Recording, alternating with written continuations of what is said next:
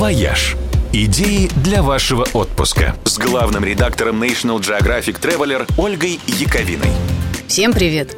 Идея отправиться в путешествие по стране на общественном транспорте кажется довольно странной, но только не в Швейцарии. Ее легко можно пересечь из конца в конец, пользуясь исключительно общественным транспортом и не испытывая при этом ни малейшего дискомфорта. А все дело в том, что швейцарцы строили свою систему транспортного сообщения Swiss Travel System примерно так же внимательно и кропотливо, как их часовщики собирают лучшие в мире хронометры. Они не просто покрыли всю страну самой плотной в мире сетью железных дорог, они еще и синхронизировали расписание всех поездов друг с другом, с междугородними автобусами, с горными фуникулерами, с корабликами, которые курсируют по озерам и рекам, и даже с рейсами национальной авиакомпании – при расчете времени учитываются даже те секунды, которые требуются машинисту поезда, чтобы отреагировать на зеленый сигнал семафора.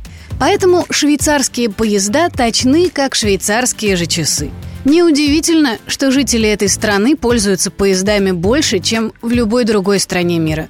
На все виды транспорта в Швейцарии можно купить единый билет, причем существует множество тарифов и скидочных карт, в том числе таких, которые сделаны специально для туристов.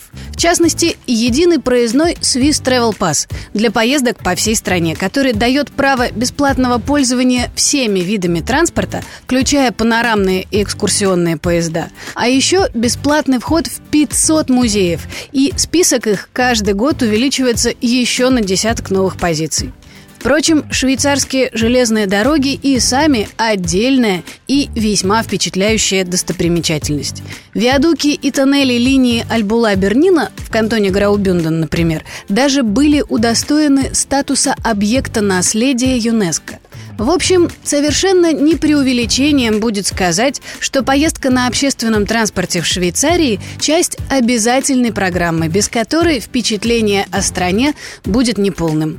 Ну да, конечно, утверждение справедливо для многих стран, ну, для Индии, например, тоже, но все-таки есть нюансы.